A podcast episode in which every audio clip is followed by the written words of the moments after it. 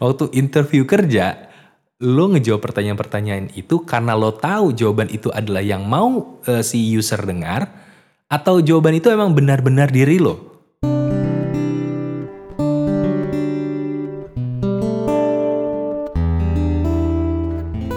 Hai, I'm Wisnu Kumoro, and welcome back to Wisnu Kumoro Storytime. Jadi setelah semingguan gue nggak bikin podcast karena gue lagi kurang sehat, jadinya gue nggak bisa bikin konten apa-apa. Akhirnya setelah recover gue bisa bikin podcast lagi. Jadi uh, semoga teman-teman yang mendengarkan ini tetap sehat-sehat selalu, lahir dan batin. Jangan sakit-sakit dan kalau emang sakit sebisa mungkin diobati dan juga istirahat yang cukup karena itu penting banget. Jadi di episode kali ini gue pengen ngomongin mengenai postingan gue di Twitter dan juga di Instagram yang eh, cukup rame lah hitungannya ya. Ya nggak rame-rame banget sih, cuman Eh, cukup banyak yang menaruh perhatian sampai akhirnya uh, di komunitas gue sih ini hitungannya rame gitu. Jadi buat teman-teman yang nggak tahu, FYI Wisnu Kumoro itu juga membuat sebuah channel YouTube yang isinya review produk teknologi dan review produk elektronik. Kurang lebih ya seperti itu.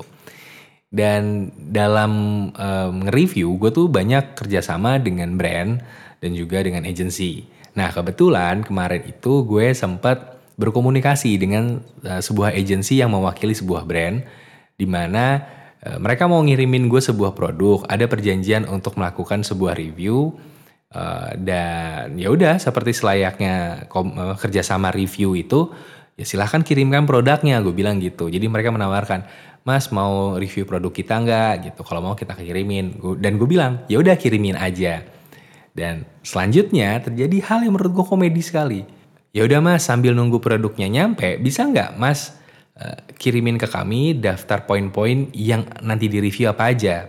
Lah kan gue cuma bilang, nih mbaknya bercanda. ya mana bisa gitu, orang produknya aja belum nyampe gitu kan ya. Dan dia masih melanjutkan lagi dengan jawaban yang menurut gue lebih lucu lagi. Ya hitung-hitung ini mas uh, paralel, jadi sambil nunggu produknya nyampe, kita juga bisa diskusi mengenai poin-poin yang akan disampaikan. Jadi nanti begitu produknya nyampe, Mas tinggal syuting aja. Di titik itu gue tiba-tiba ngakak banget. Karena gue gak pernah mengalami ini sebelumnya. Jadi kayak, ini orang bercanda ya, ini lagi ngeprank gue atau gimana ya gitu. Uh, dan gue akhirnya jawab, mbak saya itu reviewer ya. Saya bukan eh, influencer gitu. Meskipun banyak yang menyamakan lah ya dan kadang-kadang gue juga jadi dianggap jadi influencer tapi gue lebih ngerasa gue sebagai reviewer karena gue mereview. Ya gue terima barangnya gue review dan hasil review gue gue tayangkan gitu. Meskipun ya kadang-kadang ada uh, titipan-titipan dalam beberapa hal. Misalkan mas kalau ada promo gue bantu uh, promoin ya gitu. Ya udah tapi itu tidak akan mengganggu review gue review gue ya tetap dari gue gitu kan. Nah ini baru sekali ini gue ditanya mas mau nge-review apa? Produknya belum terima. Berarti kan reviewnya bohong. Dan gue bingung banget kayak hah? Ini beneran nih agensi bertanya hal begini? Dan akhirnya gue reka ulang dengan secara lebih komedi lah ya. Gue posting di Instagram dan di Twitter gue dan ternyata cukup rame. Ya lumayan lah rame seenggaknya ini impactful karena ternyata brandnya itu tahu kalau itu mereka. Akhirnya brandnya ngontek gue minta maaf dan dikasih tahu ternyata yang komunikasi sama gue adalah anak baru uh, fresh graduate yang yang sebenarnya ya harusnya sih gimana pun tetap harusnya dikontrol sama supervisornya tapi dia kayak clueless sebenarnya dia ngapain gitu. Dia pikir ya itu treatment yang bisa di diperlakukan sama ke setiap orang gitu. Ya, ya gimana ya? Menurut gue secara bisnis itu salah, tapi poin gue bukan di situ. Poin gue adalah bohongnya itu loh. Kenapa? Demi cepat, demi pekerjaan selesai, eh, resiko bohong itu diambil gitu. Karena eh, terutama buat kerjaan gue ya, kejujuran itu adalah apa yang kami tawarkan. Review itu kan menawarkan kejujuran. Ini adalah trust industry ya industri kepercayaan gitu. Kalau udah sekali bohong reviewnya ya berarti bisa bohong kapan pun. Kalau gue sih percayanya gitu. Jadi eh, kejujuran itu adalah hal yang paling gue pegang di review-review gue gitu. Jadi diri sendiri aja mau reviewnya beda sama review orang lain ya nggak apa-apa. Yang penting itu review emang dari gue, emang gue merasanya seperti itu. Menurut gue itu itu valid gitu. Nah ini ini lucu banget mekanisme seperti ini dan gue nggak pernah ngalamin ini makanya gue post. Cuma gue kaget ketika melihat respon dari teman-teman gue sendiri. Ternyata bukan cuma gue yang pernah digituin. Bahkan gue nerima DM dari David Gadgetin, ya mungkin kalian yang mendengar ini tahu, David sendiri mengalami itu di, di terjadi di dia gitu. Ditawarin yang kayak gitu, wah dia bingung dong ya. Kemudian juga dia bilang ya sempat beberapa nama lain kayak Putu Reza itu ngalamin juga. Dan yang lucu di luar dari industri gue ya industri teknologi kayak misalkan salah satu manajer band adalah gue nggak perlu sebut bandnya tapi cukup besar dan kalau gue sebut kalian pasti tahu. Nah ini manajernya kebetulan sahabat gue dan dia bilang wah sama tuh gue juga masa dikirimin paket uh, buat unboxing ini agensinya minta nanti ngomongnya apa aja, kalimatnya apa aja yang akan diomongin ketika unboxing. Ya memang sih ini untuk selebriti ya, untuk musisi, untuk entertainer gitu. Mungkin tidak perlu eh, menjual trust banget lah ya gitu kan, karena banyak yang endorsan gitu-gitu. Tapi ya kan bingung juga ya, barangnya belum dikirim, mau unboxing, ya nggak tahu isinya kayak apa. Terus ditanyanya apa yang mau diomongin di situ, apa aja yang mau diucapin, kalimatnya, keywordnya apa aja lah manajernya juga bingung kan. ini gue gue bingung banget sih apa yang terjadi sebenarnya di pekerjaan-pekerjaan ini gitu. Gue gue bingung. Sejujurnya gue bingung banget. Mungkin gue awam ya. Mungkin gue awam, gue baru, gue bodoh lah, gue nggak ngerti yang kayak gini. Tapi di akal sehat orang bodoh kayak gue, yang dilakukan kayak gitu itu nggak etis banget, ya. Di akal sehat untuk orang-orang bodoh kayak gue itu nggak sehat yang kayak gitu itu bohong namanya. Bohong itu kayak ingredients busuk tapi dikasih gula yang banyak. Mau semanis apa pun, kalau lo makan, lo akan sakit. Ya, gue menganggap kebohongan tuh kayak gitu. Dan setelah gue pikir-pikir lagi, kayaknya kita tuh sebenarnya nggak jauh-jauh ya dari kebohongan. Karena kalau dilihat-lihat nih, beberapa teman-teman gue yang curhat ke gue juga tentang hidup mereka. Ini terlepas dari masalah gue yang gue ceritain tadi. Mereka banyak yang mengalami ketidakbahagiaan di kantor dan biasanya kalau mereka udah cerita kayak gitu, gue bertanya satu hal doang di awal. Lo waktu interview, jawabannya jujur atau bohong? waktu interview kerja, lo ngejawab pertanyaan-pertanyaan itu karena lo tahu jawaban itu adalah yang mau uh, si user dengar, atau jawaban itu emang benar-benar diri lo? Gitu. Dan beberapa teman-teman gue, mayoritas sih, jawabannya adalah, ya kan kalau gue nggak jawab kayak gitu, nanti gue nggak keterima kerja Nah, ketika udah kayak gitu, biasanya gue udah selesai tuh. Gue udah kayak, oh ya udah, enjoy, nikmati kebohongan lo. Karena pada akhirnya pekerjaan itu seperti jodoh lagi. Begitupun kalau kalian cari jodoh soalnya itu mirip kayak gitu. Ketika bohong di awal, ya nikmatilah gitu. E, misalkan orang berpura-pura menjadi orang baik demi mendapatkan orang baik lainnya. Kalau aslinya dia cuma pura-pura, dia akan capek pura-pura baik, beneran deh. Dia akan capek pura-pura baik sampai satu titik dia tidak mampu lagi berpura-pura sehingga mulai ketahuan aslinya gimana. Mungkin dianggapnya kayak ah kamu berubah. Bukan, dia bukan berubah. Itu hanya aslinya seperti itu. Jadi bukan berubah, malah di awal dia sebenarnya berubah. Dia berpura-pura.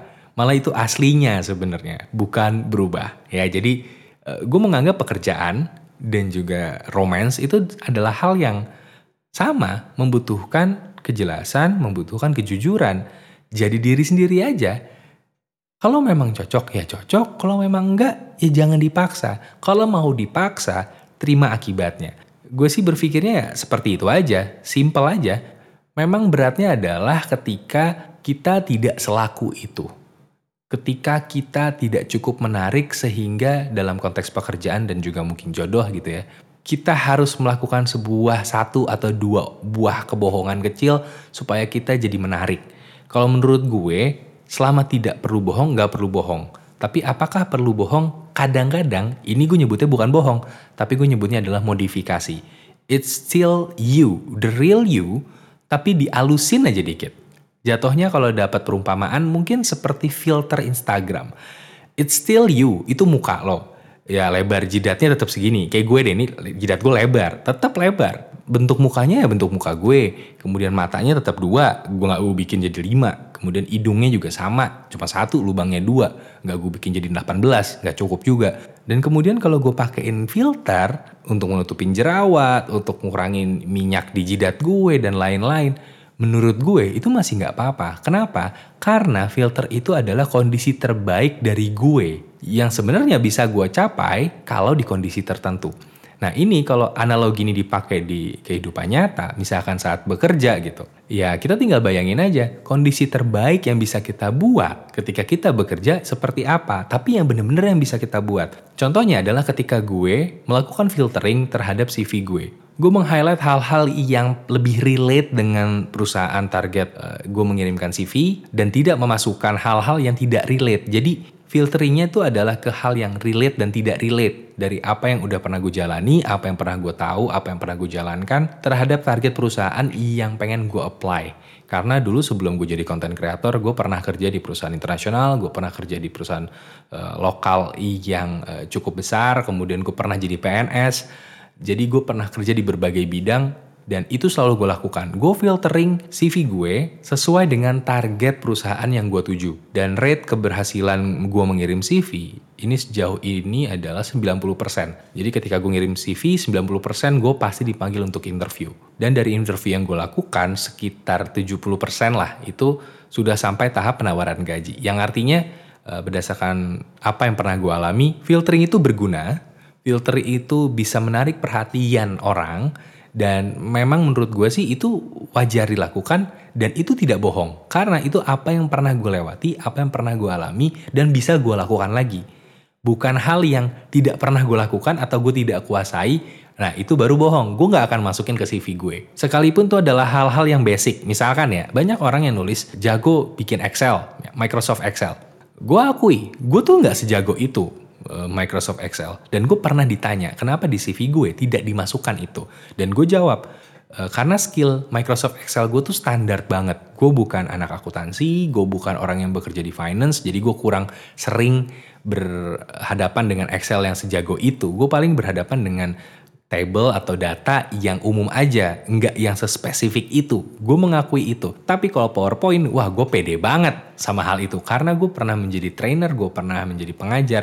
Jadi kalau untuk uh, PowerPoint, gue sangat-sangat pede. Jadi itu gue masukin. Tapi kalau Excel, enggak. Dan itu kan artinya kita tetap melakukan filtering, tapi tidak memasukkan kebohongan di situ. Menurut gue, that's okay. Menurut gue, itu nggak apa-apa dan kalau dalam hal romance adalah sampaikan hal-hal yang ada di diri lo yang pernah lo lakukan, pengalaman yang lo tahu terkait sama pasangan lo ini. Misalkan waktu gue sama istri gue, istri gue ini sangat-sangat aktif orangnya, sangat suka olahraga. Uh, waktu gue pertama kali dekat sama dia itu pun dia ngeriak uh, story gue karena gue lagi main sepatu roda waktu itu. Jadi dia berpikir gue adalah orang yang aktif, ya. Padahal itu gue lagi coba-coba, gue belum bener-bener sepatu rodaan, belum gitu. Tapi akhirnya gue ngomong ke dia kalau gue bukan orang yang aktif, gue baru belajar untuk bisa uh, berolahraga lebih rutin. Gue anaknya nggak olahraga banget lah. Dan istri gue, dulu pacar gue kan, waktu itu dia cukup kaget sebenarnya karena gue ternyata tidak seperti bayangan dia gue bukan orang yang olahragaan gitu. But at the same time dia bilang ke gue, dia appreciate kejujuran gue untuk bilang kalau gue yang gak suka olahraga. Gue gak nyama-nyamain ke dia kalau gue suka olahraga. Karena banyak orang melakukan itu, disama-samain, sama-sama suka olahraga dan lain-lain. Menurut gue itu nggak perlu. Karena kalau itu dilakukan ya itu bohong. Dan ya akhirnya dengan modal kejujuran, modal jadi diri sendiri, gue pada akhirnya bisa menikahi istri gue gitu. Jadi berakhir dengan baik juga kok pada akhirnya. Dan prinsip-prinsip itu yang gue pegang sampai sekarang di berbagai bidang sebenarnya. Termasuk milih anggota tim untuk kerjaan gue termasuk untuk memilih teman gue juga melakukan hal yang sama. Kalau memang secara kepribadian tidak uh, pas untuk menjadi sahabat tidak pas untuk menjadi teman ya sebatas menjadi rekan menurut gue masih nggak apa-apa. Jadi gue menerapkan hal itu ke hidup gue di segala aspek. Makanya ketika kejadian itu gue ditawarin kayak gitu sama agensi gue bingung. Gue bingung banget. Ada value gue yang gue rasa dilanggar sama mereka yaitu adalah bohong gitu. Gue seperti disarankan untuk berbohong demi pekerjaan yang lebih cepat selesai gitu Karena kan uh, dia bilang nih paralel sambil nunggu nanti ketika barang datang tinggal syuting aja. Artinya kan ya pengen lebih cepat selesai aja. Dan prioritas gue bukan itu. Karena sebenarnya gue itu berikat janji bukan hanya dengan agensinya tapi juga dengan brandnya di mana brand ini mempercayakan kontennya untuk gue buat. Artinya bukan hanya cepat selesai aja tapi kualitas dari review gue juga menjadi tanggung jawab gue. Kalau demi ngejar cepat selesai, well mungkin cari orang lain aja, nggak perlu gue gitu. Tapi kalau memang bener-bener mau karya gue ya, gue akan buatkan. Dengan sepenuh hati gue ya gue buatkan. Karena gue menganggap itu adalah karya gue juga. Dan brandnya akhirnya tahu nih kejadian ini dan malamnya nelfon gue uh, menjelaskan kejadian seperti apa, meminta maaf dan menurut gue sebenarnya brandnya tidak perlu meminta maaf karena gue sudah tahu brandnya seperti apa. Jadinya gue juga meminta maaf karena kegaduhan tanda kutip yang gue buat di sosial media.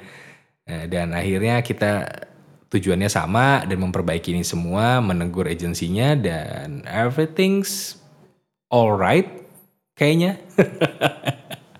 Semoga sih gitu ya. Karena gue belum dikontak lagi nih sama agensinya. Dan barangnya sampai sekarang belum dikirim. Jadi gue gak tahu gue bakal review atau enggak. But anyway, itu adalah cerita gue. Uh, intinya sih, kalau kita memang punya value, ya pegang teguh aja value itu selama lo yakin value itu bisa membawa hal baik untuk hidup lo. Kalau itu memang bernilai, kalau itu memang valuable buat lo, keep it, tahan, perjuangkan. Cuma itu aja sih yang yang bisa gue sarankan untuk di cerita kali ini. Untuk cerita-cerita berikutnya tungguin aja di episode podcast yang berikutnya yang jelas uh, nih gue udah mulai sehatan jadi gue akan lebih banyak bercerita lagi karena ada beberapa hal yang cukup mengganjal di hati gue dan di otak gue tapi nanti aja aku ceritainnya di episode berikutnya. Terima kasih udah mendengarkan episode kali ini. Sampai jumpa di episode berikutnya.